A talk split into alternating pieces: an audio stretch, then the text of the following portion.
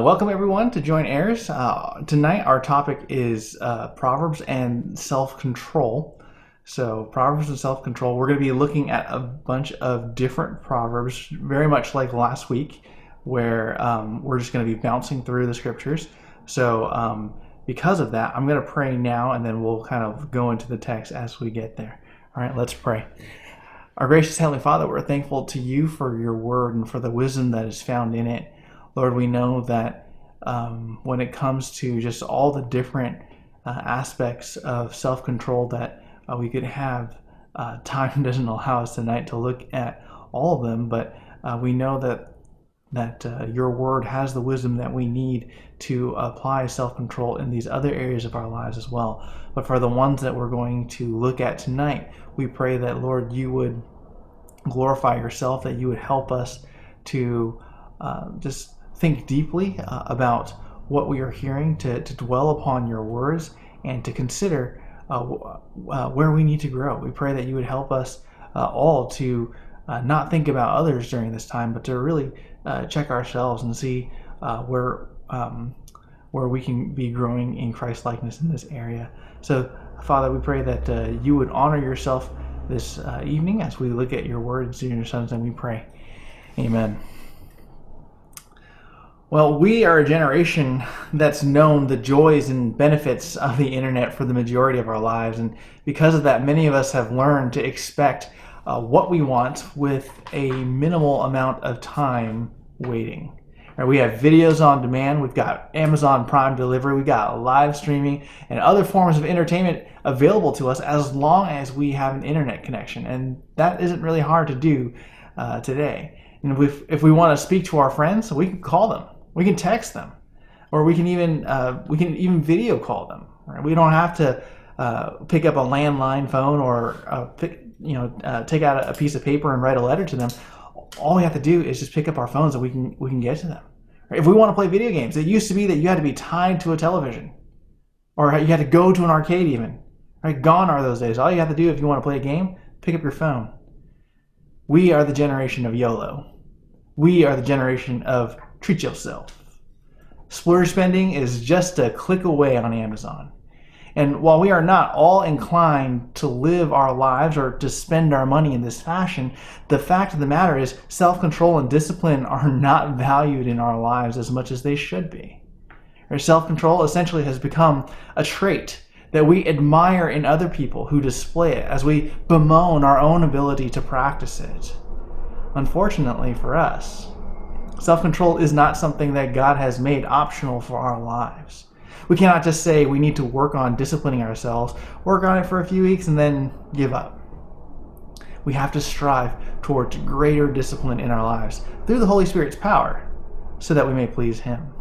Now, last week, uh, for those of you who are just joining us, we were looking at uh, what um, what the Proverbs had to say about friendship, and we just kind of went through the entire book of Proverbs and kind of applied principles from the Proverbs uh, to our lives.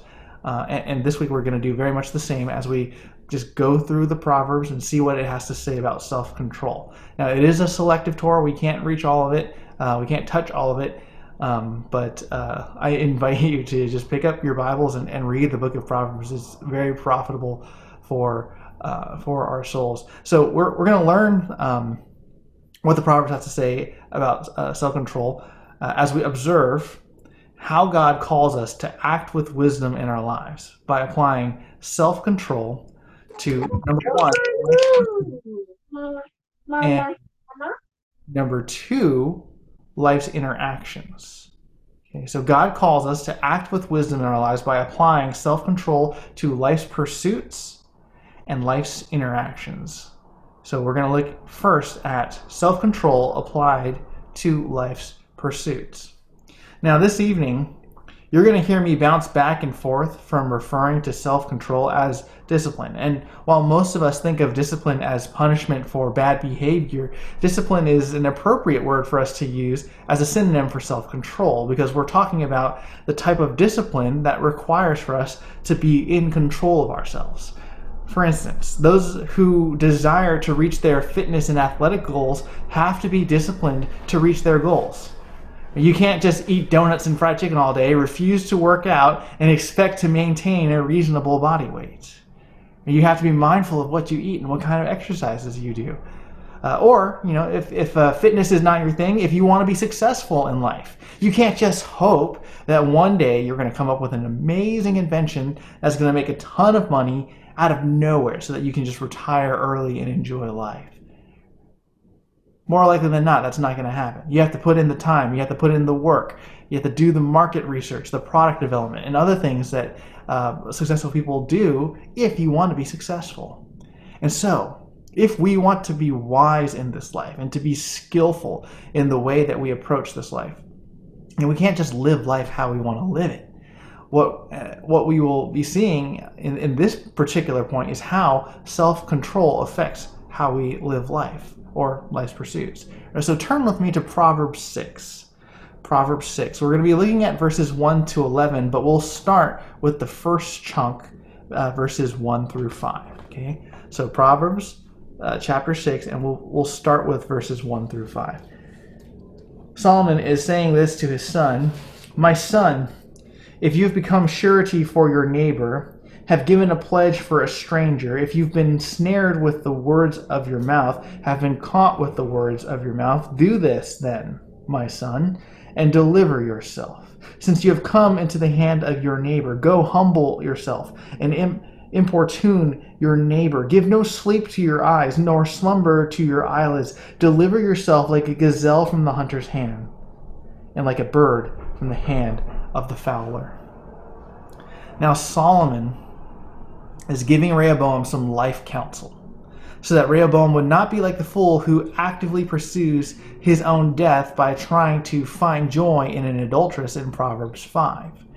And if you don't want to be a fool, not only do you have to avoid immorality but you and put on wisdom, but you must also live life wisely as well. So here in verses 1 and 5 of chapter 6, Solomon is describing a potential situation where Rehoboam might have found himself in if he decided to take on financial risk for his friend or his uh, or his neighbor by agreeing to help that person qualify for a loan with his own finances at risk. When you hear that, right, that sounds really generous, right? If someone came up to us asking for money and we had the money, we would think, oh, it would actually be really loving for us to and great for us to come along someone and help uh, come alongside someone and help them qualify for a loan if they need a loan or to give them a loan. But what we have to consider here is that if we took on someone else, else's debts, if we took on loans, that can be a dangerous proposition for our own finances, especially if our ability to stay out of debt is dependent upon another person's ability to pay off the loan. And that's what Solomon is warning his son here: is don't join up with other people um, and, and uh, risk a good portion of your money by investing in their uh, in their ventures uh, if um, it's a good portion of your money. If it puts you at financial risk, that's not wise for you to do.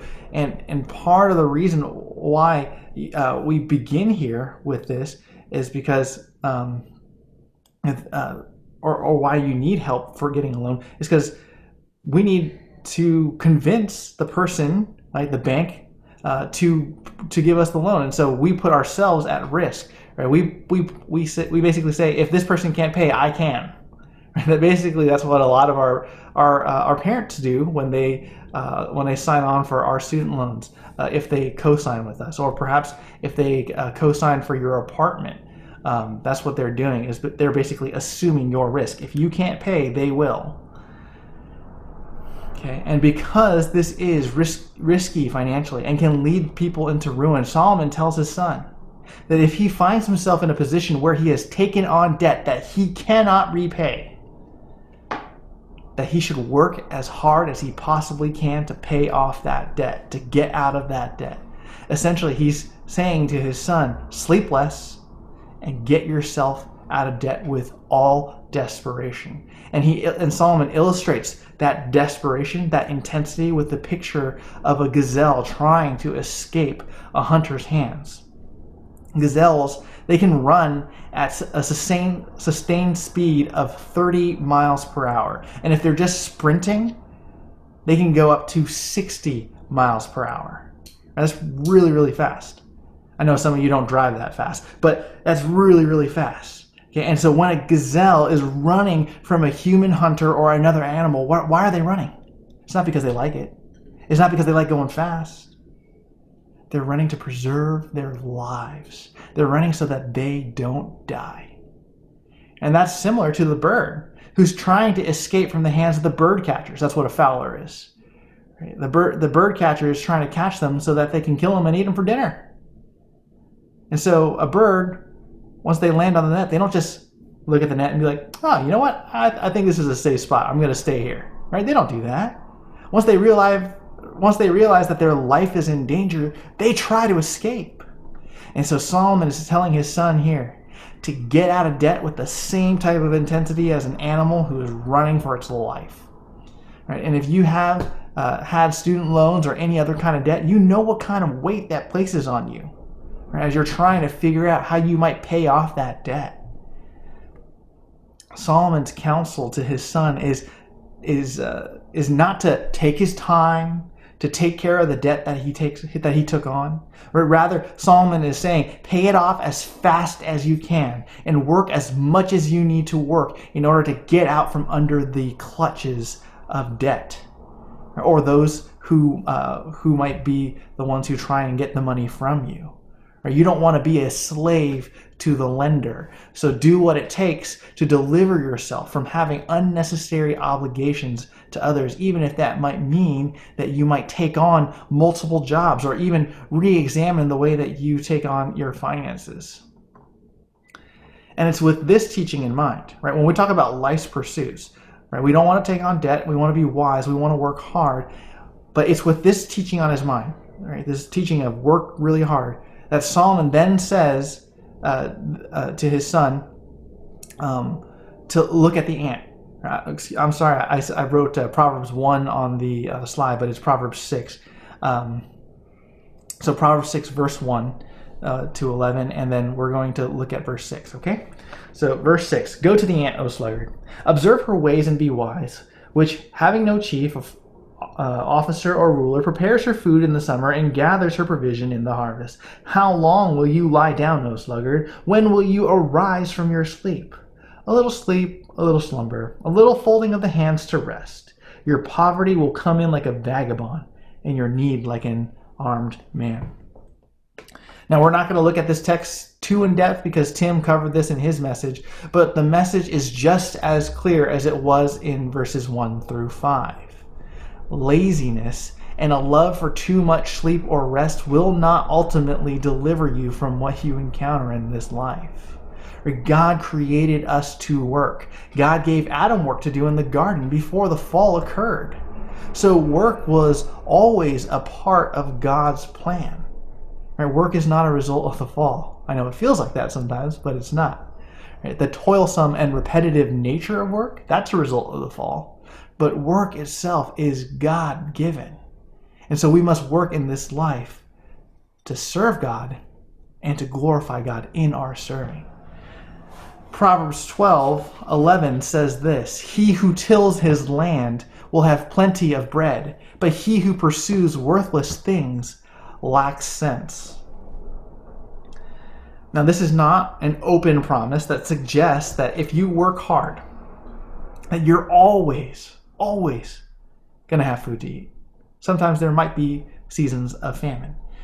What this is is a general truth, a, a truism, if you will, from Solomon that reminds people that God wants us to be purposeful in our lives. And God calls us to work, and whether your work be studying faithfully in school, helping out with the work at home, working in the world or um, just being a, a faithful retiree in the future, we are all called to glorify God in our work. And if we choose to allow for worthless pursuits, such as binge watching TV shows or YouTube, playing a lot of video games, or, or watching a lot of people playing video games, or perusing social media um, for hours on end, if we allow these things to have, or, or, even um, you know, or even just living for the next food adventure, right? If we allow for all these things to be more of a life priority for us than the work that the Lord tasks us to do, then we're not being faithful to what God has called us to do here on this earth. Or you can do these things. Don't get me wrong. I'm not saying that it's wrong for you to, to, to do any of these, these things. You can watch TV. You can play video games. You can be on social media. You can be excited about food, right? You can do all of those things. So I'm not saying this is bad. But when you spend more time than you should on these things, than you ought to, when you allow for your desire for these things to be what motivates you to get up in the morning or get through the day, then these hobbies, they cease being hobbies.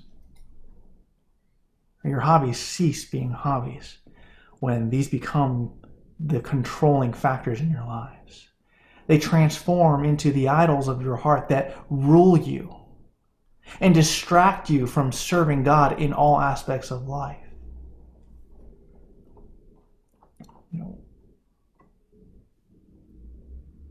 these ruling desires in our hearts. They could be good things. But when we let them transform, when we let them grow into thing into something where we're willing to sin if we don't get what we want. That's what we mean by these are idols. Idols. That's what we mean by these are ruling desires. Now, worthless pursuits, they're not limited to our recreational, uh, recreational activities. It can include our love for sleep as well. Proverbs 20, 13 warns us with this, saying, Do not love sleep, or you will become poor. Open your eyes, and you will be satisfied with food. Again, this is uh, another truism from Solomon. He's not saying that if you love sleep, you're going to become poor for sure. But, but if you love sleep so much that you sleep past all of your obligations and you live an undisciplined lifestyle, then you are going to be poor, especially if you fail to wake up for work. Uh, for those of you who are working, right? Uh, unless your job is super flexible, if you if you consistently sleep in and you miss your your clocking times, you're gone, right? You're fired. They're not going to be like, "Oh, I'm sorry that you had insomnia last night. Why don't you just sleep a little bit more and uh, you can come on in a little later?" No, right? They don't care.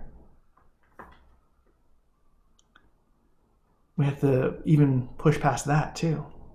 Right? And as many of you know, uh, many of you who work uh, now know, right? Long gone are those days when you can sleep in and grab more than eight hours of, of sleep, except for maybe when you're sick. Right? Those glorious college days when you go to bed at 3 a.m. and you wake up at 3 p.m. or later. Right? All all those days gone Right, you have to get up, you got to work, you got to do things. Right? And even if, even if you are looking for employment during this time, and I know this is a difficult time because of COVID and, and you know people aren't hiring or it's really difficult to find a job. Um, if you're looking for employment during this time or you have a flexible work schedule, I encourage you discipline yourself. Have some self control. Make your day purposeful to the glory of God. Make it your job to look for work. Make it your job to do work early so that you can minister to people later. Right? See how, perhaps, and this applies to all of us really, see how you can help out at home. Right? Don't leave it to your parents. Don't leave it to your spouse. Don't leave it to anyone else. See how you can help out at home. See how you can use your time and your resources to grow in Christ likeness and to serve others. If you have a lot of time right now, grow in Christ likeness and see how you can serve others. Don't just think, well, I got another free three hours. Looks like I'm going to go watch a movie or I'm going to go uh, play video games. No, let, us let's, let's try and be purposeful. Right? You can use a little bit of that time for that for those recreational things. But let's be purposeful, right? Take advantage of the time that God gave you and use that time well. The Apostle Paul says it well in Ephesians 5 uh, 15 to 16 when he says this Therefore, be careful how you walk, not as unwise men, but as wise, making the most of your time because the days are evil. And Paul's words are so appropriate for us all to apply in all walks of life Right? It doesn't matter whether you're a student, whether you're looking for a job, whether you're working or retired or gonna be retired. God has given us all a limited amount of time in this life to make an impact in this world for His glory. So, do not waste the life that God has given over worthless pursuits, but strive to apply self control to your life as you recognize the limited amount of time that we have. Self control in life's pursuits. It overlaps significantly with work because God has called us to work and He's called us to be purposeful in our work. And that's how we assure, ensure that we're going to truly be effective in what we do for the Lord. Uh, Proverbs 21 5 says this The plans of the diligent lead surely to advantage, but everyone who is hasty comes surely to poverty. Right? In our work, when we are working, um, and, and, striving to work. We want to be purposeful. Um, we want to ensure that we have a plan for what we might do so that we can succeed in our work. Right? You don't you don't be, um, think about beginning a building project unless you first have carefully planned out what your building is going to look like. If you just started sketching that thing out in crayon, that's not good enough. You shouldn't do buy supplies. Right? You also want to know what's it going to include. What are the materials you're going to need? What are the permits that you might need to acquire? Uh, what's the overall cost of the building? Right? These are all factors that we'll need uh, if we want to build a, a building. And you have to plan it all out. And in a similar way, if we are going to honor God in our life's pursuits, we should have a general plan of how we're going to use our life to please Him with the gifts and the skills that He's given us so that we can follow through. And even if you are unsure about your vocation right now, uh, you know, whether you're in school or whether you've finished school and you're still not happy with your job, have a plan, have a general plan of how you might provide for yourself and make a wise use of the time that God's given. You can make your plans, and if they, they move, they move. If we don't have a plan, we just think we're going to figure it out, figure it out along the way. That's not always helpful. If anything, that probably leads us to be more stagnant. It leads us to be uh, a little more um, apathetic because we're just waiting for the next piece of uh, inspiration or encouragement to, to keep moving, right? Or, or even just next idea. And we're, we're just going to be so much more prone too to per, perhaps pursue half-baked ideas that may actually cost us more resources than we intended when we started. You know ultimately we know from proverbs 16 9 that the mind of man plans his way but the lord directs his steps and this doesn't discourage us from planning but it helps us recognize that for all of us whether your career is set or not uh, whether your path is set or not that the plans that we, we make. Right? We hold our plans loosely. We know that God is the one who determines whether our plans will come to fruition the way we planned it, or if we're going to have to go a different direction. I know we're supposed to be in the Proverbs the majority of the night, but I just could not resist. Uh, um, we're going to look at James really quick. Okay, James chapter 4, verse 13 to 15. Right, James reminds us of this very thing uh, in James 4, chapter thir- uh, verses 13 to 15. He says this, Come now, you who say, Today or tomorrow we will go to such and such a city, and spend a year there, and engage in business and make a profit. Yet you do not know what your life will be like tomorrow. You are just a vapor that appears for a little while and then vanishes away. Instead, you ought to say, If the Lord wills, we will live and also do this or that.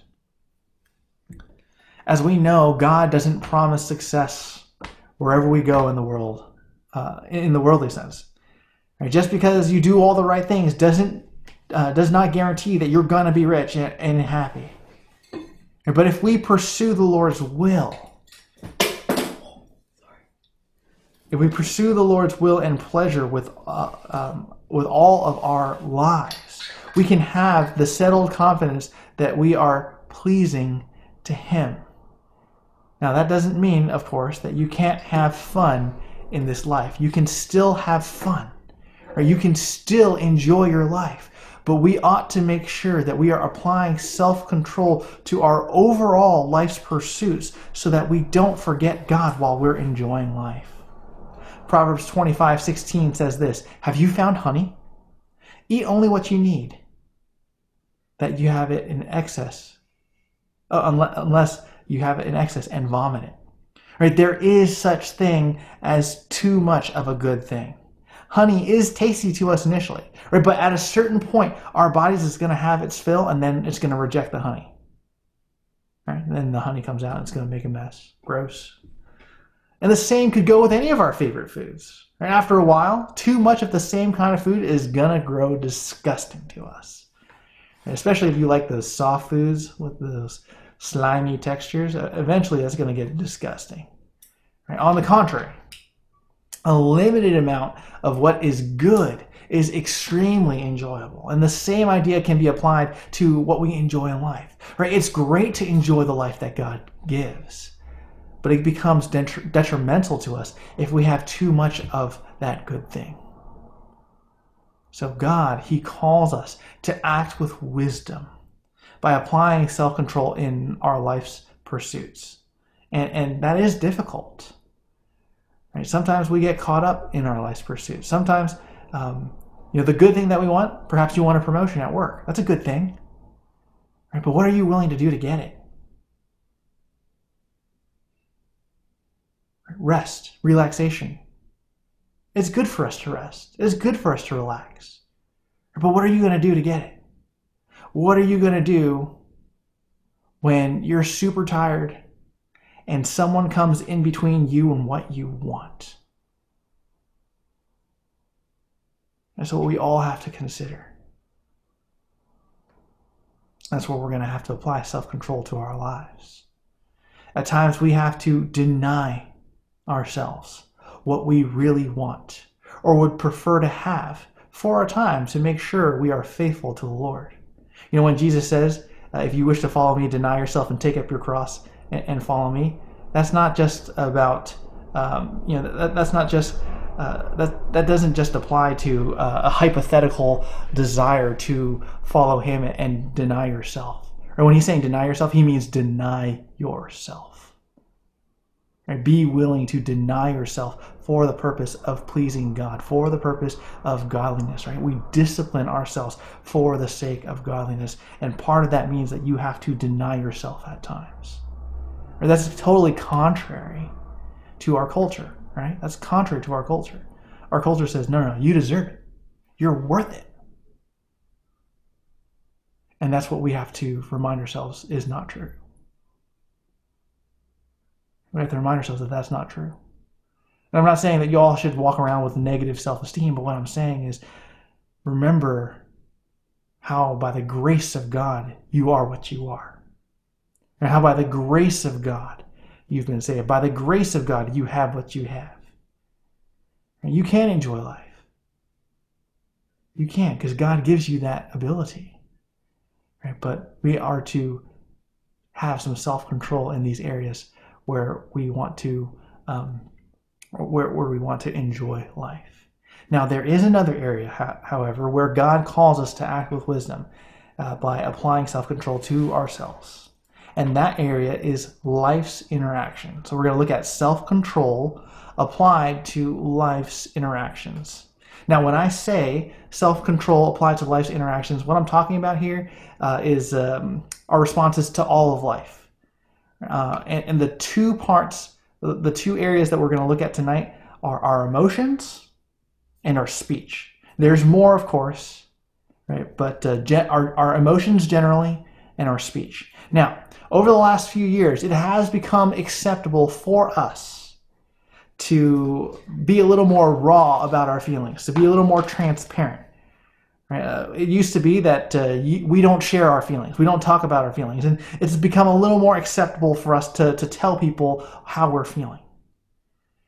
We've been told that we need to let our feelings be known rather than bottling them up and making ourselves emotionally constipated. And while there is some value in being a little more real when it comes to the expression of our emotions, the danger that faces many of us as a result, right? This is the unintended result, is that we actually become ruled by our feelings. We become ruled by our feelings. Instead of letting truth help us determine what is real. The all important factor for many of us has changed unconsciously to how we feel about our circumstances and situations. For example, or here are some common phrases people use when they're speaking to their friends about what they should do in life. Sometimes they're asking for advice, sometimes they're giving advice. Right? You've heard some of these before, right? Listen to your heart. What does your heart tell you? What does your gut tell you? How do you feel about that right now? This one's a common one in Christian circles. I don't feel peace right now. Maybe God is telling me to do something different. And then search your feelings. You know them to be true. Now, pop culture references aside, some of these phrases or questions people use today may not be altogether bad, but they do highlight the emphasis that we place on our feelings. And sometimes if you get into an argument or someone says something to you that's offensive, even if they didn't mean it as offensive, and we get upset, why are we upset? Because we feel something. Right? We were made to feel something. We felt a slight injustice. There was a perceived injustice, and we're angry. We're upset. The other person might not have meant it in that way, but we took it we ran with it, we judged motives, and boom, we're angry. Right? That's what's more true than what was actually said. Brothers and sisters, the Bible does not teach us that we should be ruled or primarily influenced by our feelings in our decisions or in our actions. And we're supposed to be ruled by the wisdom that's found in the Word of God as easy and as natural as it is to live life based off of how we feel, we must make an effort to rule over our feelings and our emotions and lead them with the truth.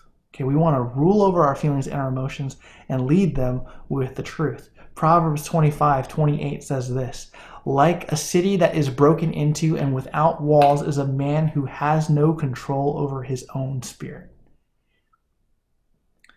Solomon is bringing up a hypothetical situation in which case um, an ancient walled city is ruined. The walls are broken down, and you don't have to walk through the gate to get in. You just climb through the broken walls. Right? And in a day and age when the walls of a city were what would protect the citizens of that city from being overrun by enemy nations or villages or tribes, whatever, and conquered, a city without broken uh, without walls and that was broken into is a worthless city. Or you might as well not live there because there's no safety for you. Or your possessions will be will be easily robbed. And Solomon is comparing a man or a person who has no control over their own spirit to an exposed city because those who have no control over their spirit are in danger of being run over, ruled over by their emotions. They're in danger of being ruled by their feelings instead of ruling over their feelings, instead of controlling their feelings. Proverbs 16:32 says this he who is slow to anger is better than the mighty, and he who rules his spirit than he who captures a city. That phrase, rules his spirit, is the same idea of a king ruling over a kingdom, or even um, a, a local governor ruling over a city or something. When we rule over our spirit, we are exercising authority, our authority, over ourselves. Or one commentator uh, summarized this proverb in this way This is conquest of self is better than conquest of others. And, you know, even if you don't categorize yourself as an angry person, we're all prone to anger. Right? We're all, all prone to anger. For some of us, anger is something that we allow to well up inside of us. And we might feel that as long as we don't express our anger, as long as we're not shouting, as long as we're not throwing stuff, as long as we're not punching walls, we're fine. But that also might not be true either, because our frustration, our thoughts, our internal wrath towards others is just as sinful as outward expressions of anger. Jesus even says that uh, when, when he talks to, when he, when he is uh, on the Sermon on the Mount, right? And he's saying, um, you know, you might not have murdered anyone, but if you hate them, you murder them in your heart. Right? When we're angry, why are we angry? Why are we angry? Is it not because we are experiencing a perceived sense of injustice? Right? And even if, even if injustice actually occurred, this is the hard one. Would God be pleased by how you are responding to that injustice? Are you responding with righteous anger towards actual sin like God would respond to sin? Right? Would you respond to it just like He does? Because that would be righteous anger. Because if not, if you're not in control of yourself, if you're angry because of a preference, if you're angry to the point where you lose control, I hate to break it to you. Your reaction of anger, even if it might be right in some sense, is not justified. Even if you're angry about that right thing. Even if you're angry, even if there was an injustice, you must, we must rule over our spirit and control our emotions so that our anger will motivate us to pursue what God wants us to pursue, to respond how God wants us to respond. What are the provisions that God has given you in this situation? What does He want from you? What does He expect from you? How does that compare to what you're thinking, what you're wanting? Proverbs 29 8 says this Scorners set a city aflame but wise men turn away anger. Verse 11 of chapter 29 says this A fool always loses his temper, but a wise man holds it back. Skip down to one more, verse 22 of chapter 29. An angry man stirs up strife, and a hot tempered man abounds in transgression. These verses that I just read to you, they're all an elaboration of what happens in the lives of those who refuse to listen to reproof or correction. Uh, and that's an observation that was made in verse 1 of Proverbs 29. Right, those who are foolish and do not learn how to rule over their spirit are those who are going to be impulsive in their anger. They're not going to respond well, but they're going to be um, they're going to be those who not only always lose their temper when they're provoked, they're going to abound in sin when they do so. They're going to abound in sin when they do so. Sin multiplies. Even if we are rightly angered by what we've experienced in our lives, we rarely respond with righteous anger. We don't just sin personally when we're angry but sometimes, like I, like I said earlier, right, sin multiplies. We can spread that sin to others, especially, especially when we are telling other people about what has happened to us. Even if you're careful and you don't name names, your venting spreads anger towards others right? Because they get mad for you, right? If they're your friends, they get mad for you. Our sin rarely ever stays a personal sin. It grows, it morphs, it spreads to others. And that is why we can never excuse ourselves in our sin. Or you might say, Pastor Roger, that's too much, bro. That's too much. Is one sin really that serious?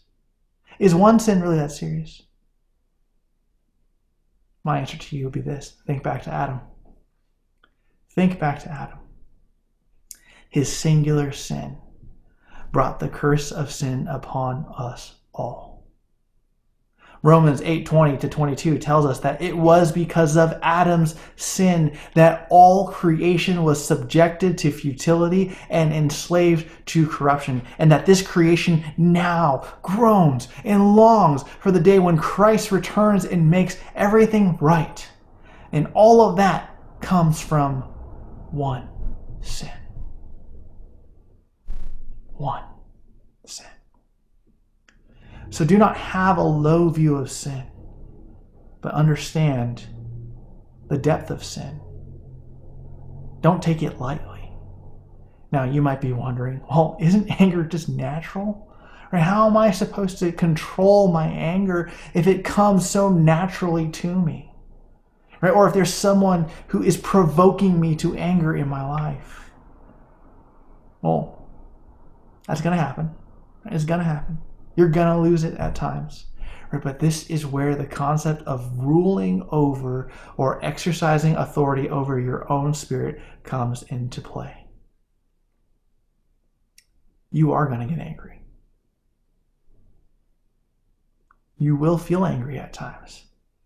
But the moment that you feel angry, that is where you need to slow yourself way down and consider why you're angry. And brothers and sisters, I have not figured this out yet. Okay, I don't execute this perfectly. You can ask any of my family members. I don't have this down. Okay? Still working on it, still learning how to catch myself, and How to ask myself these right questions. So I'm not telling you this as someone who's figured it all out, but I'm telling you this as someone who's working on it. And I'm walking right there with you. All right, so we ask ourselves these following questions do we have a right to be angry? Do we have a right to be angry? What are you wanting in that moment? What are you desiring in that moment? What are you thinking in that moment? And here's the part that kind of convicts us. What does God's word have to say about your situation? What does God's word have to say about your situation? And then finally, what response does God want from you in the moment? So I'll give you those four questions again. Okay. Do you have a right to be angry? What are you wanting in that moment? What does God's word have to say about your situation? What response does God want from you in the moment? Sorry, I should have made this a slide. But anyway, this is a lot for us to try and do in the moment, right? You're even looking at that and you're kind of like, man, how am I supposed to do that when I'm angry? In the middle of me being angry. Right? But believe me, the more that you practice thinking in this way, the easier it gets. You could start a journal. You can start a journal with these four questions as your as your journal entry things. And every single time that you are tempted to be angry, right? You can record this down. You can use this kind of journal for anything, really, right? Um, but uh, in, in this particular context, you can use it for anger. And as you do that, and as you see what you're thinking, what you're saying in that moment, you look at that and you're like, man, I'm sinful. Man, I'm sinful. Right? And it, it helps. It helps to see that because when you catch yourself being angry, then you're like, oh, hold up wait a minute, this is not how God wants me to act right now. And I need to stop myself.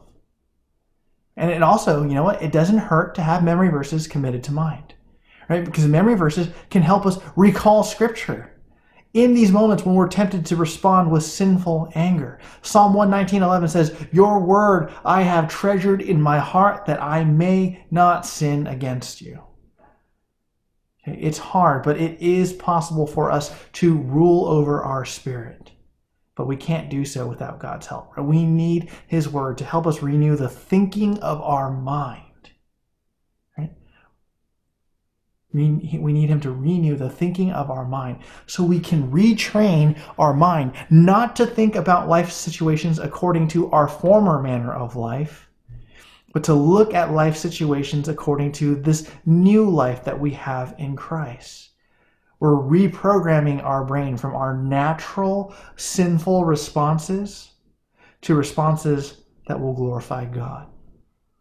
Now, these proverbs have primarily focused on ruling over our emotions of anger, but you can apply the similar approach, that journal thing that I talked about too, right? You can apply those things to other sinful emotions as well, right? When you feel worry, anxiety, fear, impatience, jealousy, and other emotions that can control you, right?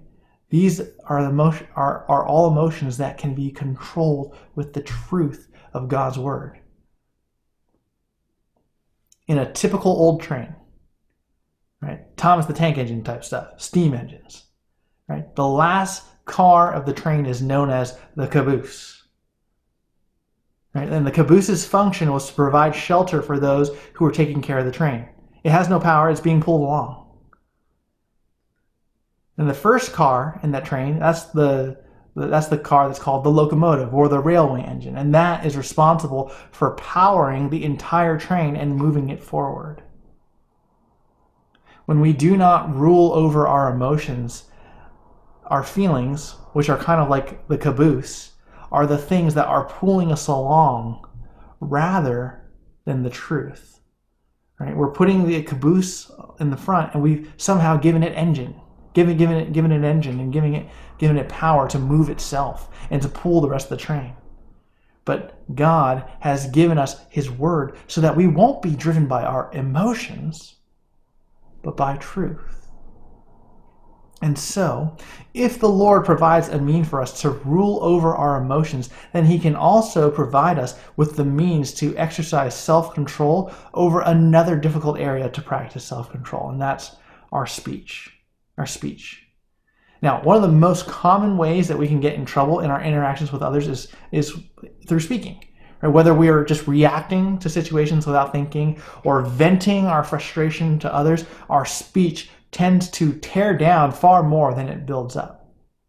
And because of our tendency to be like Peter and put our foot in our mouths, we would do well to heed what the Proverbs say about exercising control over our speech in addition to our emotions.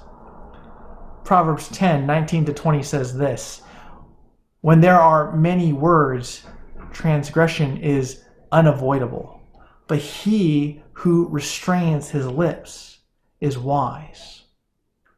The tongue of the righteous is as choice silver, the heart of the wicked is worth little. If we speak without thinking, and we speak a lot, we're going to find ourselves in a whole heap of trouble. And since those who are wise are more controlled and selective in their speech, in their words, when they do speak, Right? Their words are, are more valuable than those who speak a lot because there's more thought and consideration behind them. Proverbs 13:3 says this, "The one who guards his mouth preserves his life. The one who opens wide his lips comes to ruin."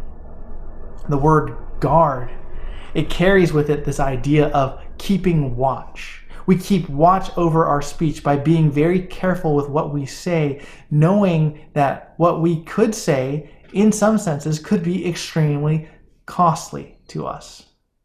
Proverbs 17 27 to 28.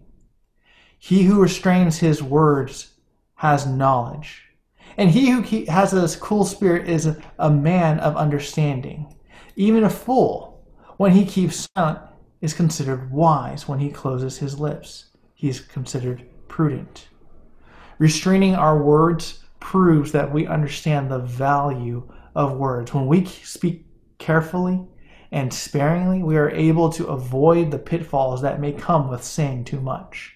And as Solomon notes here, it is possible, it is possible even for a fool to be thought of as wise when they are quiet. Now, just you know, just because Solomon says that doesn't mean that every quiet person is wise. Okay, so just because you see a quiet person at church doesn't mean that they're always wise. Uh, and it is true, some of us could stand to speak up a little bit more, but the majority of us really can speak a little less. Or be a little more careful in when we speak.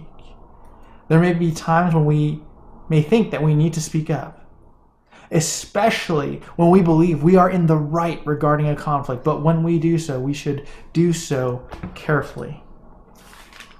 Proverbs 25, verse 8 to 10 says this Do not go out hastily to argue your case. Otherwise, what will you do in the end when your neighbor humiliates you? Argue your case with your neighbor, and do not reveal the secret of another, or he who hears it will reproach you, and the evil report about you will not pass away. Just because we think we have properly understood all of the facts and all of the details on a dispute, and we believe that we are in the right, does not mean that you should be in a rush to speak. Because if you think that you're right and you rush to speak? What if you're forgetting the other side of the story? What if you're not careful? What if you didn't read the fine print? We may try to prove ourselves right only to be humiliated when the, when the neighbor reveals the information that they have. And you look at verses 9 to 10 of Proverbs 25. It says that if we have an issue with someone else that might need to go to the courts, or at the very least, uh, an in between, like an arbiter or a peacemaker, a third party, basically. Right? We should strive to try and find that resolution with our neighbor before our case is heard with another person. Right? Try and work it out uh, ourselves first before it goes to a third party. If that doesn't work and you do have to go to a third party, be careful with what you say. Because if you're careless in your words and you're trying to hurt the other person by assassinating their character or revealing secrets about them in order to win your case, you're going to be known as the one who speaks evil of others. Proverbs 29:20 says this, "Do you see a man who is hasty in his words? There is more hope for a fool than for him." Reining in our speech is vitally important for those who worship God. If we're quick to speak, quick to pass judgment, even if we know we're in the right, we can get ourselves in a whole ton of trouble. It is because we expose the depths of our hearts if we are habitually characterized by being quick to speak and we refuse to learn from our impulsive speech, there is no hope for us. At, their, at, at that point, it, there would be a greater chance for a fool to be wise than those with a rebellious heart to rein in their speech. And so, as believers in Jesus Christ who desire to live wisely in this world, it is important that we learn to apply self control to how we interact with other people, right? Our, we have to apply self control to our emotions and our speech. They're all components of our lives that God calls us to practice our uh, self control in. And in doing so, hopefully, we will put the wisdom of our God on display as people see how we are applying His wisdom to our lives. Tonight's sermon, it applies to all of us. Even the most disciplined and self controlled among us can find areas where we can grow. Self control is not something that is reserved only for those with good willpower or the ability to discipline themselves. It is something that every believer is called to exercise in their lives because the control of self allows us to get our sinful selves out of the way so we may highlight the wisdom that God has. And as a result, we want to apply self control to life's pursuits and to life's interactions. Now, I know I didn't cover all the different pursuits that we can have, all the different interactions that we can have, but we want to apply self control in all of these things. Now, we don't know. We don't know exactly when Christ will return. So, while we still have time, let us all strive to discipline ourselves for the sake of godliness, as Paul instructs Timothy in the latter half of 1 Timothy 4 7 to 8. Because godliness, it is profitable for this life and for the life to come. Discipline is not easy. It's not. But it will be worth it in the end when we receive our prize of Christ Jesus. Let me close our time tonight with 1 Corinthians 9 24 to 27. Do you not know that those who run in a race all run, but only one receives the prize? Run in such a way that you may win.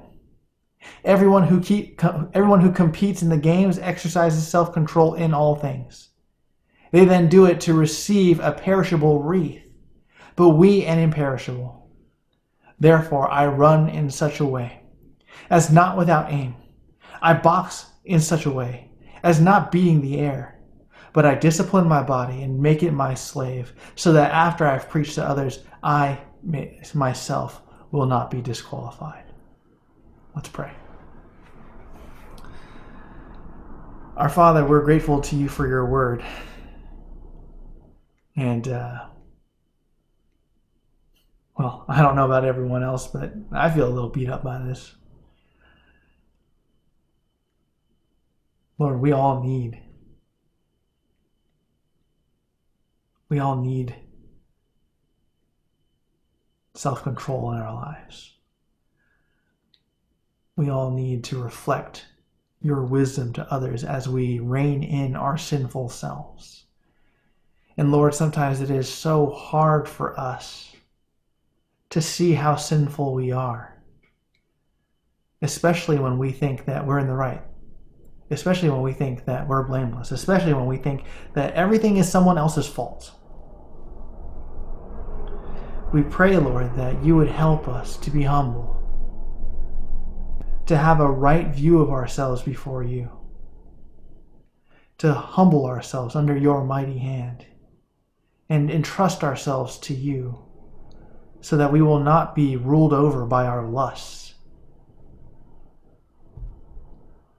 but that we would be motivated by a desire to please you, motivated by a desire to know more of your truth and to reflect you more here on this earth so that those who do not know the gospel will see our lives and wonder why we choose to live our lives in this way and who you are as a result.